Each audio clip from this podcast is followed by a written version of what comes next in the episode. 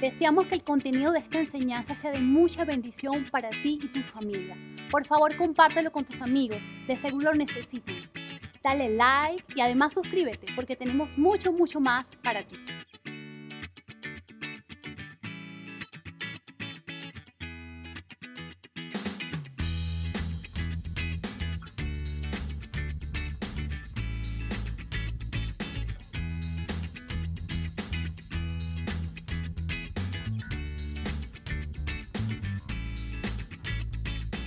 En, Juan 17, ahí, por llamarlo de alguna manera, hay tres divisiones que encontramos allí en esa oración de Jesús. Eh, la primera parte de la oración, Él está orando por sí mismo.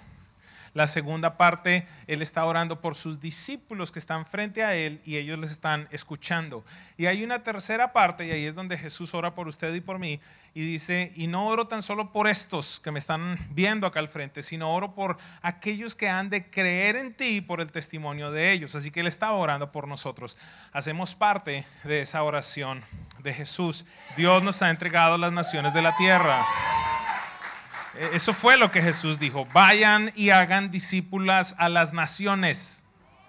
Estamos supuestos a discipular naciones. Y, Dios le ha dado ese llamado a esta casa. Así que acompáñeme por favor a Juan 17 y vamos a leer del verso 1 hasta el verso 5. Una vez más, la oración de Jesús. Juan 17, verso 1 al 5 dice, después de que Jesús dijo esto, dirigió la mirada al cielo y oró así. ¿Quién está orando? Jesús. Pregunta, ¿debemos seguir el ejemplo de Jesús? Lo que está en la Biblia nos da parámetros de cómo debemos actuar nosotros. Jesús nos vino a mostrar cómo debemos vivir como hijos. Y esto hace parte. Entonces Jesús está orando y dice, Padre, ha llegado la hora. Glorifica a tu Hijo para que tu Hijo te glorifique a ti. Ya que le has conferido autoridad sobre todo mortal, para que Él les conceda vida eterna a todos los que le has dado. Este verso, uno de mis predilectos, y esta es la vida eterna. Qué definición tan preciosa. Y esta es la vida eterna, que te conozcan a ti, papá, el único Dios verdadero, y a Jesucristo, a quien tú has enviado. Ese es el resumen precioso de esa oración de Jesús. Y dice entonces el verso 4, yo te he glorificado en la tierra y he llevado a cabo la obra que me encomendaste. Verso 5, y ahora Padre, glorifícame en tu presencia con la gloria que tuve contigo antes de que el mundo existiera. Esta es la oración de Jesús, por lo menos una de las, de las que encontramos. Muchas personas al, preguntarle respecto a la oración de Jesús, lo primero que viene a su mente es la referencia de lo que tradicionalmente se conoce como el Padre Nuestro, allí en Mateo capítulo 6. Y claro que sí, pero más que una oración particular de Jesús, yo creo que ese es un modelo, un ejemplo que Él nos da respecto a cómo dirigirnos a nuestro Padre Celestial qué cosas incorporar en nuestra oración en determinado momento, agradecimiento, el, clamar que el reino de Dios se manifiesta en la tierra, nos enseña a perdonar para que entonces nosotros podamos también ser perdonados, nos deja saber que hay un pan diario que Él desea darnos también. Encontramos otras oraciones, por ejemplo, cuando dice que Jesús se apartó y estuvo orando durante toda la noche y cuando bajó, estableció a ciertos discípulos como apóstoles. Jesús estuvo orando también para la toma de decisiones. Encontramos a un Jesús en el Getsemaní que está orando y orando de una manera tan, tan impresionante y con tanto fervor que, que, los médicos han comprobado que ante ciertos niveles de estrés verdaderamente se revientan algunas, ¿cómo se llama? Venitas, ¿verdad? Y, y, y expelen sangre y no solamente es un sudor, así de dramático fue ese tiempo. Pero entonces no tan solo encontramos esa oración, sino que aquí encontramos otra oración, en Juan 17. Y él ora entonces por él, por sus discípulos y por los discípulos de sus discípulos. Y en este día, pues quiero enfocarme precisamente en el título de la enseñanza, por mí. Es interesante, si usted lee estos cinco versículos y si tratáramos de llegar a una conclusión, a un resumen de qué es lo que pide Jesús, es bien sencillo. Empieza arriba, en la primera parte de la oración, y al final de la oración vuelve a repetir exactamente lo mismo. ¿Y qué es lo que en esencia Jesús ora? Padre, glorifícame. Arranca diciendo eso. Volvamos por un momento. Padre, ha llegado la hora, glorifica a tu Hijo, dice en el verso número uno. Y en el verso 5 dice, y ahora Padre, glorifícame en tu presencia. Empieza pidiendo que lo glorifique, termina pidiendo que le glorifique. La pregunta que puede surgir esta mañana es, ¿qué significa eso? Porque no sé si usted sabe cuántas veces en la iglesia, en inglés me gusta mucho más como se dice, tenemos un vocabulario que es el cristianis, ¿verdad? Como el chinese el cristianismo, que es, eh, que es ese idioma que hablamos en las congregaciones y que asumimos que todo el mundo sabe, ¿verdad? Porque decimos, ay, levante sus manos porque la gloria de Dios está aquí. La gente que no sabe, ¿quién es gloria? Y ni hablar de cuando usted es nuevo, viene por primera vez a una reunión como esta y estamos acá, Cordero, derrama tu sangre. Y el otro está, ¿dónde me metí? Y no estamos hablando nada loco, sino el problema es que estamos habituados a cierto vocabulario y, no comprendemos que hay otras personas que quizás están entrando a cierto lugar y dicen, ¿de qué están hablando estos locos? ¿Cómo que están cantando que la sangre le derrame y que el cordero y que... ¿En dónde me metí? Y aquí encontramos a Jesús diciendo, glorifícame. ¿Qué significa glorifícame? Porque una pregunta, ¿cuántas veces no hemos orado, Señor, glorifícate? Padre, un montón de cosas que después, si nos ponemos a analizar, ni sabemos. O si no, cuando entramos a cierto lugar, dice, uy, la gloria de Dios es, tangible en este lugar. Y uno está.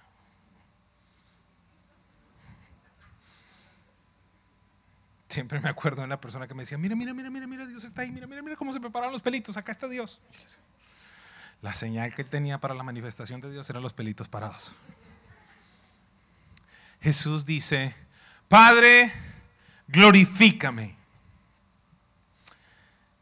Esta palabra viene del original griego dosazo. Dosazo, no quiero que aprenda griego ni yo tampoco lo sé, simplemente fui al original para saber qué significa esa palabra. Y si la tradujéramos, en esencia la oración de Jesús es la siguiente.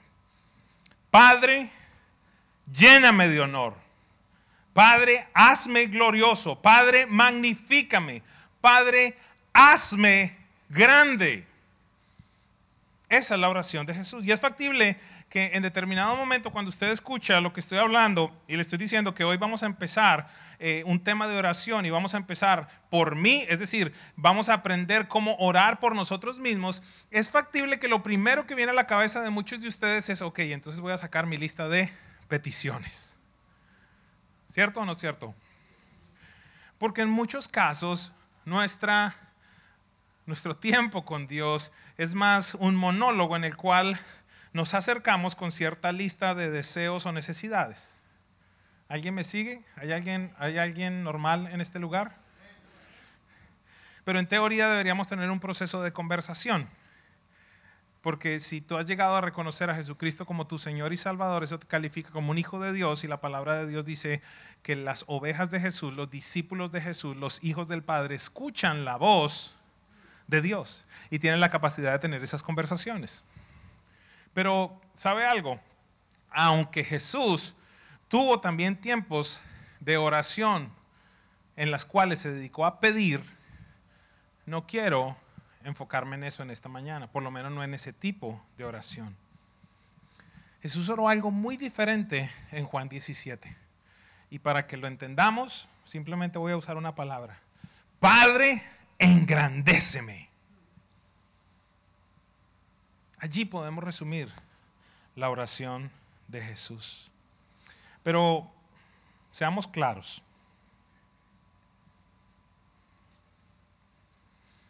Déjeme hacer una pregunta. ¿Tenemos que seguir el ejemplo de Jesús? ¿Sí o no?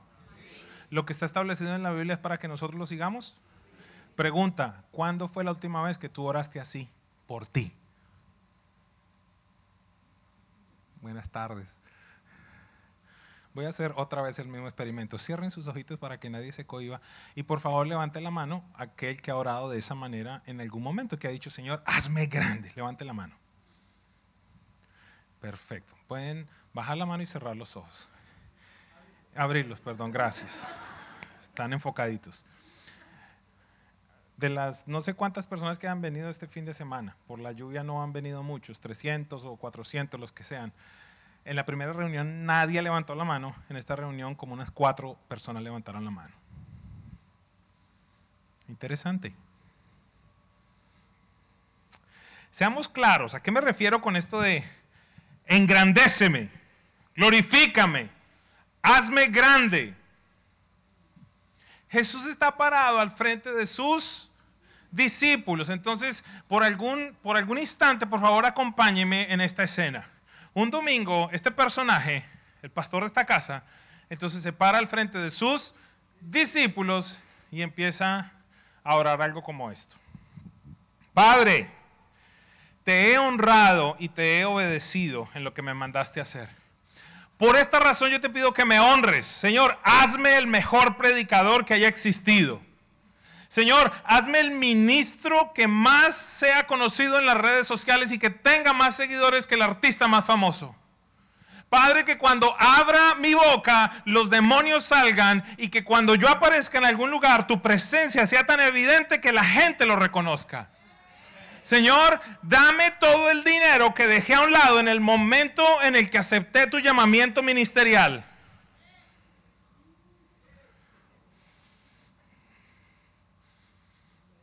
¿Qué pensarían? honestamente, ¿qué pensarían de mí? Honestamente. Ayúdenme, los de la primera reunión fueron honestos. Ayúdenme. ¿Qué pensarían de mí? No, egoísta por ahí alcancé a escuchar, ¿listo? ¿Perdón? Chicanero dícese chicanero, dícese de persona, de una persona que aparenta más de lo que es, que, que es, eh, que alardea.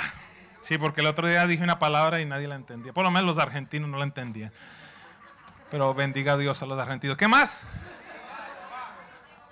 Egocéntrico, prepotente, soberbio, orgulloso, arrogante, creído, ¿Perdón? Altivo. ¿Qué dijo? Fanfarrón.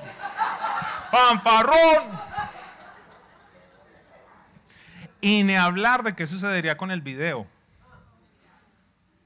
El video, Pastor Loco del Doral. Mire lo que ora.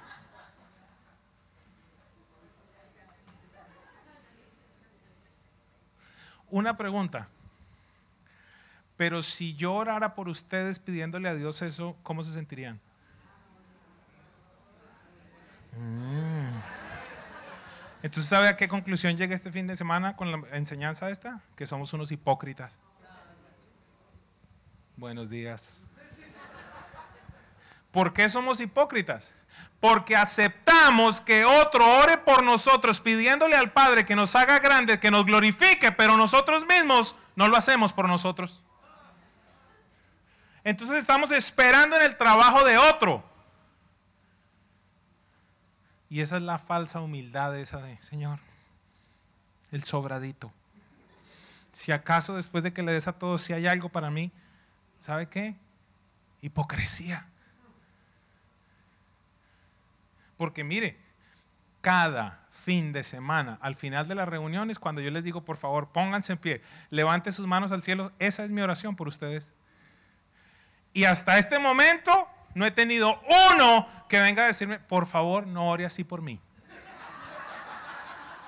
Le voy a pedir algo, pastor. La gente va a pensar que soy fanfarrón, que soy egocéntrico, que soy egoísta, que soy un creído si usted sigue orando así por mí. Lo que soy es un hipócrita.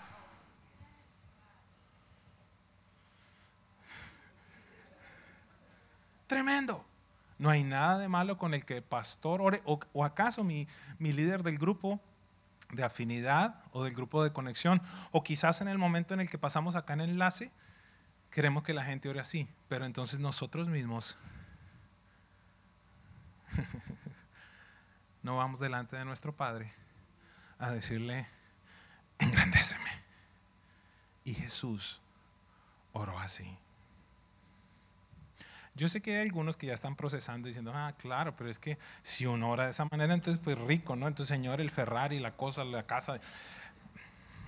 Deme unos 5 o 10 minutos y le voy a explicar. Porque algunos pensamos que Dios es como el office boys. Voy.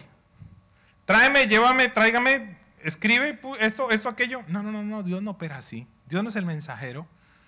Ni Dios trabaja en Uber haciendo deliveries. Pero Jesús oró de esa manera. Es más,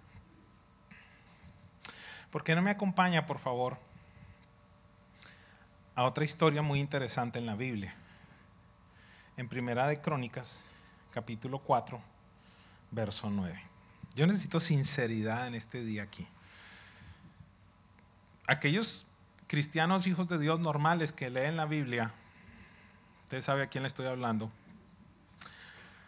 les, quiero hacer una pregunta. Los que se sientan incómodos, sí, entonces usted no es normal, porque debería leer la palabra de su padre. Pregunta, ¿qué hace usted en el instante en el que está leyendo la Biblia y llegan los momentos en los cuales hay genealogías? Acá hay una sincera, acá hay otra sincera. ¿Qué es lo que algunos ni saben qué es la genealogía?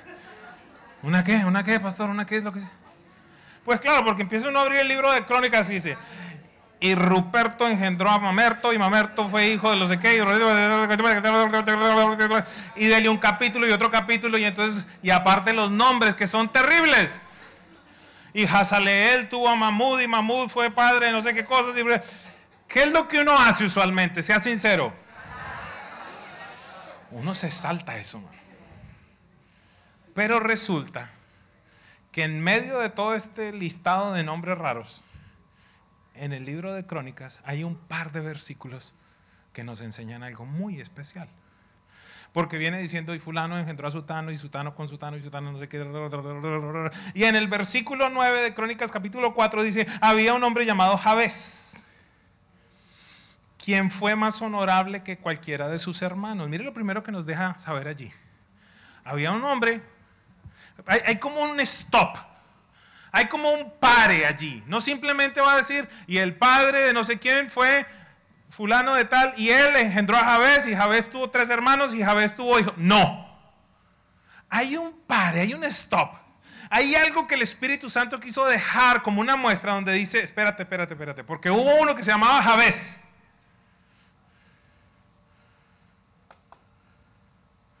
Quien fue más honorable que cualquiera de sus hermanos. Aunque acabo de decirlo, ¿cómo fue Javés? Más honorable que quién? Mire lo que dice a continuación. Su madre le puso por nombre Javés porque su nacimiento le causó mucho dolor. Entonces mire lo interesante de esto. A este hombre, su mami lo maldijo desde el nacimiento. Discúlpeme si en este lugar hay alguien, alguna mujer que su mami le puso dolores o que le puso soledad o que le puso algún nombre como ese, porque sabes algo, tú necesitas orar pidiéndole a Dios que eso no esté en una actividad sobre tu vida. Hello. Porque básicamente este hombre, por donde quiera que iba, ¡hey! Tú que le causaste dolor a tu mamá cuando naciste, ¿quieres ir a jugar fútbol? Hey, tú que le causaste dolor a tu mamá, ¿quieres ir a almorzar? En todo instante y en todo momento, cuando llamaban a este hombre, le estaban diciendo que él era un causante de dolor. ¿Alguien me sigue? Desde que nació. Cualquier persona que le llamaba por su nombre le estaba recordando que él era una maldición, alguien que había causado dolor. Sin embargo, Dios nos deja saber que este hombre fue más grande que todos sus hermanos. Acompáñeme por favor al verso 10.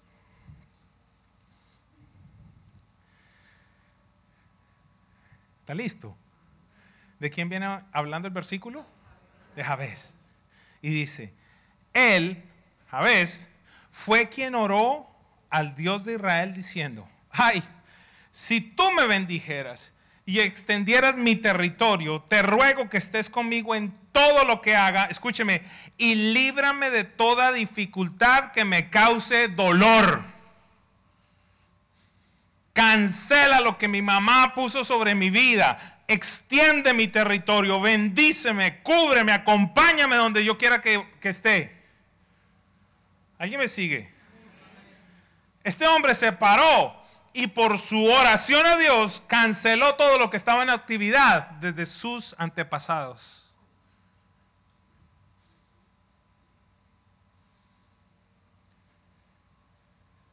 ¿Cuál fue la respuesta de Dios? Y Dios le concedió lo que pidió.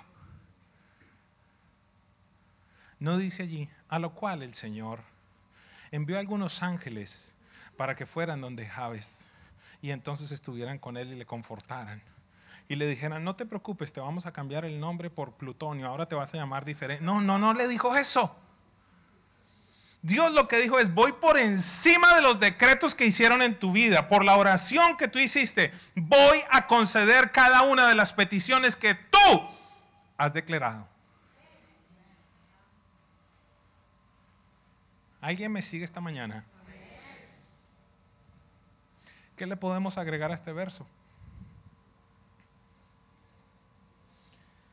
¿Qué podemos decir de la respuesta de Dios? ¿Cómo queda tu teología? Tu doctrina.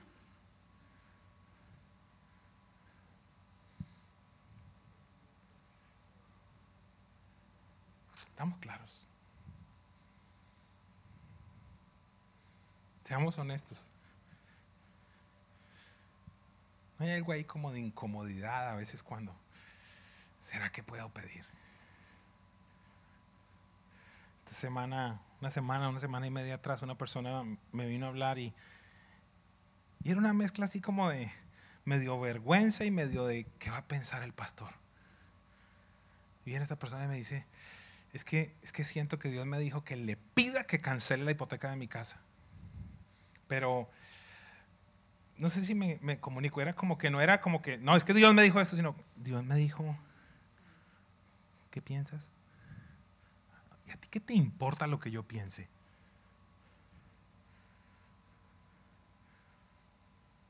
Hablaba con otra persona y me decía, es que, que yo entiendo que tengo un llamado de Dios sobre mi vida, pero, pero le he dicho a tres o cuatro y me dice, ojo, y, y si, te, si estás escuchando Dios, esto es duro, esto es difícil, le dije, ¿sabes qué? No te juntes con esa gente.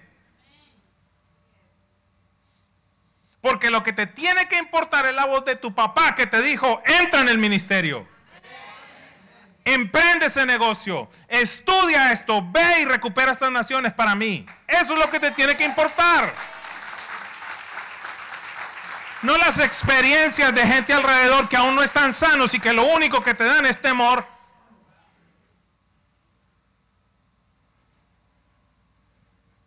Mire, he estado con mi hija ahí en la piscina. He estado aprendiendo. Esta semana fue bien interesante porque mi esposa se fue de viaje.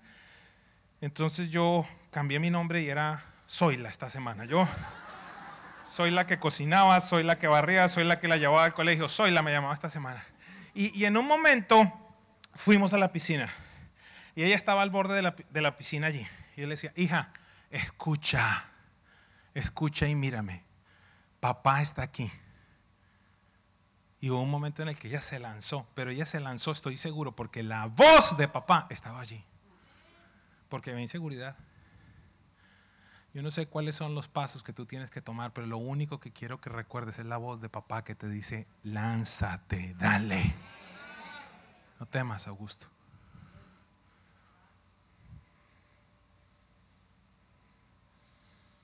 En el instante en el que estás en esas zonas que son nuevas para ti, acuérdate de la voz de aquel que te dijo, dale.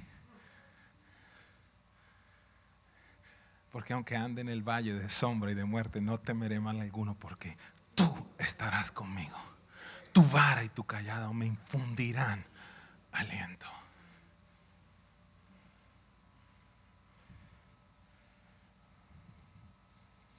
Veamos otro versículo de Jesús diciéndonos cómo tenemos que orar, a ver si de alguna manera cambia, de alguna forma esta mañana, la manera como pedimos.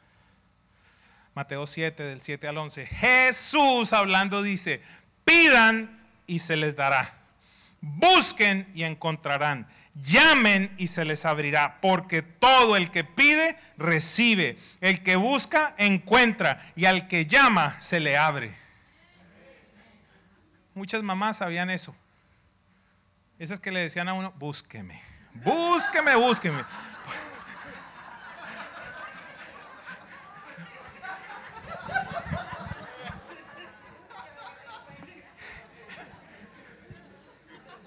Mire, eso era para desarrollarle la fe a este hombre.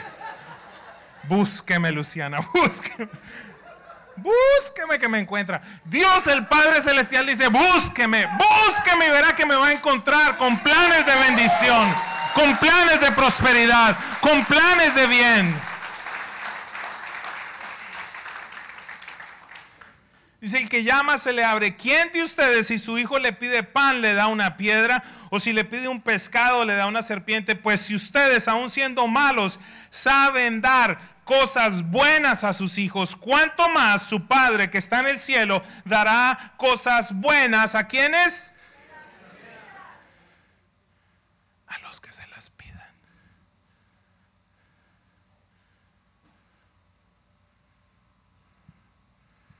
Salgo de recoger a mi hija, como ven, tengo muchas historias de ella. Me está enseñando de una manera impresionante respecto a mi paternidad, a mi, a mi padre y a mi relación con mi padre. Voy en el carro y al lado pasa un carro pequeñito, blanco, de esos que tienen un caballito, ¿sí lo han visto? A los que no saben de carros, no estoy hablando de un Mustang, estoy hablando de un Ferrari. Y entonces dice, Dad, dime hija, cuando sea grande quiero que me compres uno de esos. Un carrito, un carrito de esos, sí. Está bien, hija. ¿Qué, qué, qué seguridad que su papá simplemente, él verá qué hace. Él verá qué hace. Estoy yendo a una conferencia que me invitaron en, en Punta Cana. Y entonces ahora resulta que ella ya invitó a su amiguito Salomón y yo no sabía. Y ya el otro está montado que va para la conferencia. Ajá, ¿y quién va a pagar? ¿Tú, papi?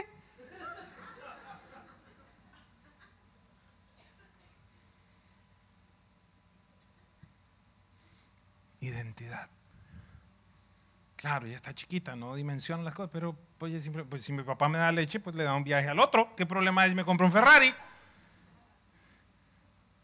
Porque para que entremos en el reino tenemos que ser como niños.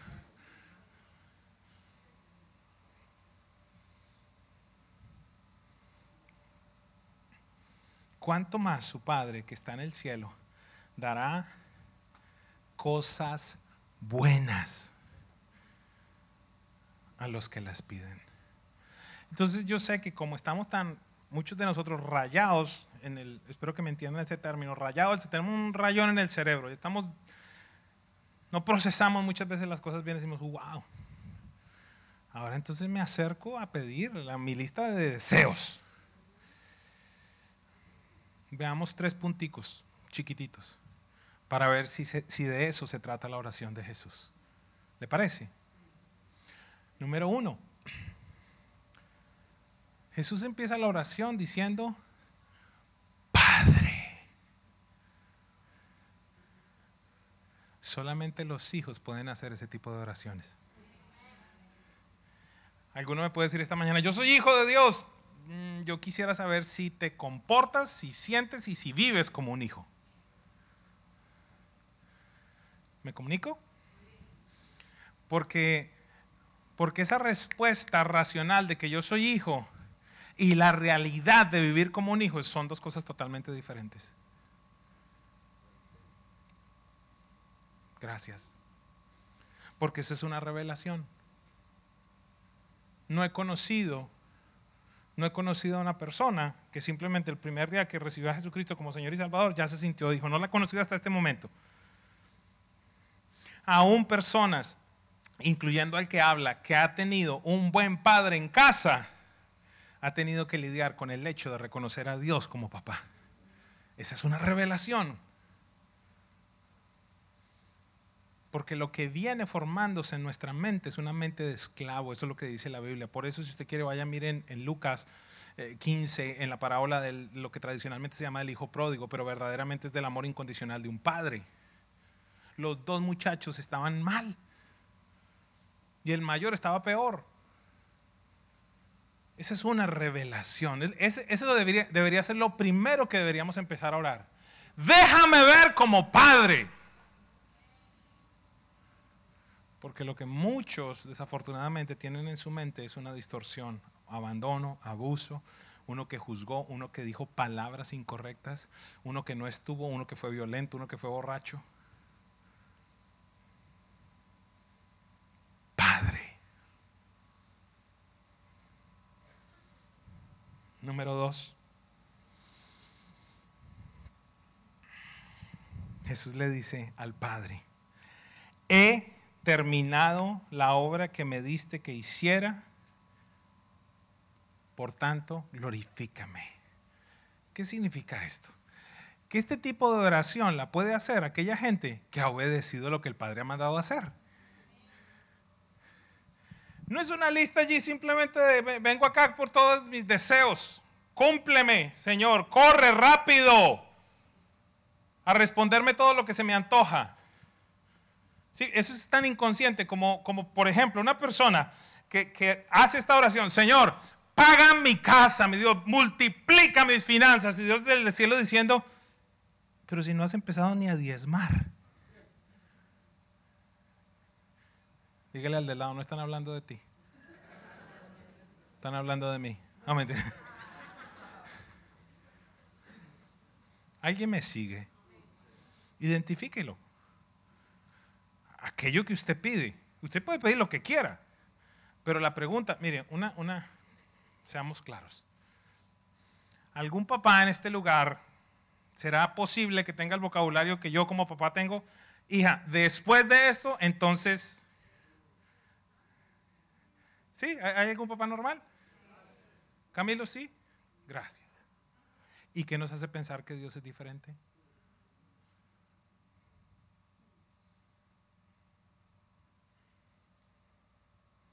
Señor, que mi matrimonio te dé gloria. Mira cómo tratas a tu mujer. Cambia primero la boca y después yo voy a traer gloria a tu matrimonio. Hello. Vamos por este lado. La mujer orando, Señor, que mi marido te honre. Le dice, para la cantaleta. ¿No ves lo que la Biblia dice? Que la mujer callada es la que va a causar que su marido venga a la iglesia por su testimonio, no por la lengua. Y pudiera seguir ahondando. Entonces el tema es que Jesús se puede parar en libertad, decir, Señor, Padre, lo que tú me mandaste a hacer, ya lo he terminado. Ahora, glorifícame. ¿Estamos aprendiendo algo? Ahora, quiero serle totalmente claro. Hay momentos en los que mi hija no se lo merece. Pero ¿qué es lo que hace? Papi, te amo. ¿Y cómo le queda el corazón a uno?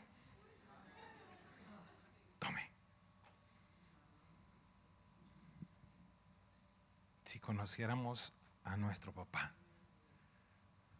Él no está detrás de allí. Mm, mm,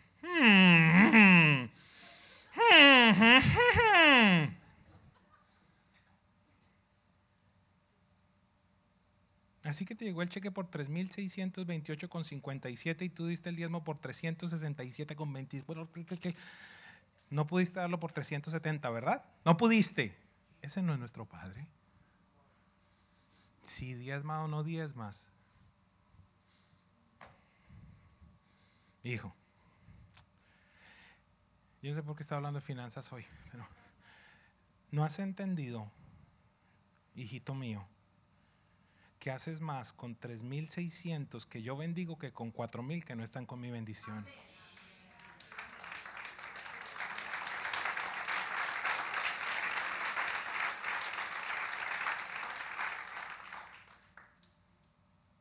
Ese es el corazón de papá.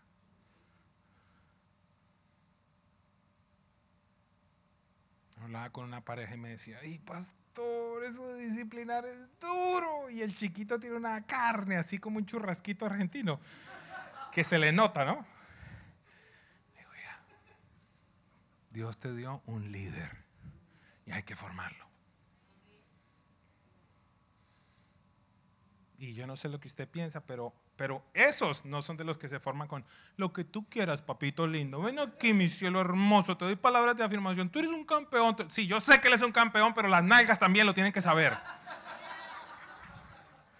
Y la Biblia dice que la vara es la que saca la rebeldía de los niños, no las palabras.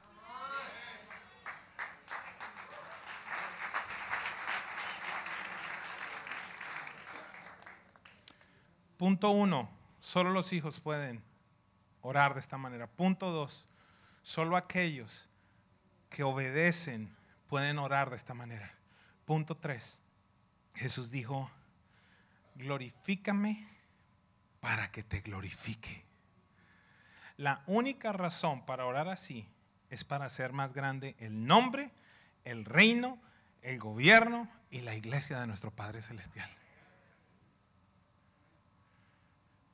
Entonces el tema no es, págame la casa para, para cambiar el carro.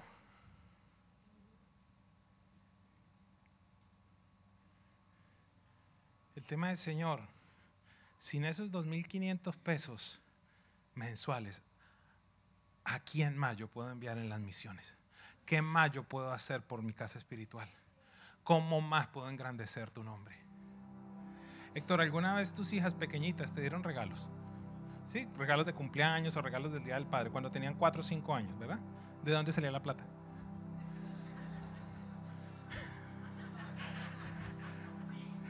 Sigue saliendo de allí. Y, grandes también, dice Héctor. Si comprendemos eso, ya comprendimos todo. Tú piensas que me vas a dar 50 mil dólares a mí, hijo. Eso es mío y yo te lo entregué. Hace poquito Julianita le dio, no sé si fue el primer diezmo, pero le dio el diezmo a, trajo un diezmo. ¿De cuánto era el diezmo? El primero. De dos dólares. Mi, mi sobrina, la, hija de mi sobrino. Entonces trajo un diezmo de dos dólares. Y Dios inmediatamente le enseña un principio. De alguna forma viene su abuelo, ¿cuánto le dio el bisabuelo? Y el bisabuelo le dio un billete de cinco qué negociazo. Y fue a celebrar su papá, Dios me regresó, le di dos y me regresó cinco. Usted sabe lo que va a hacer de una niña como ella.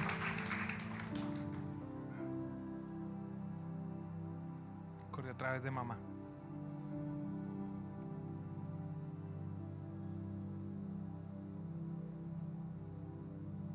una de esas más porque nunca hemos tenido escasez.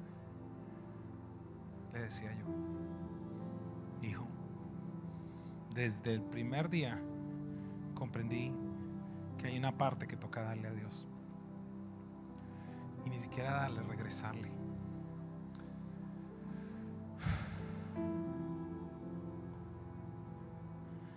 La próxima vez que tengas problemas en darle a Dios, Acuérdate del ejemplo de Héctor, de Giovanni, de Augusto, de Jorge. Samantha, ¿de dónde va a sacar plata para darte regalos? De tu billetera. O si acaso la mamá se lo da, pero salió de tu billetera. Toda buena dádiva y todo don perfecto proviene del Padre de los cielos. Glorifícame. Este mensaje ha edificado tu vida, escríbenos a info@presenciaviva.com o te invitamos a visitar nuestra página web www.presenciaviva.com. Hasta la próxima.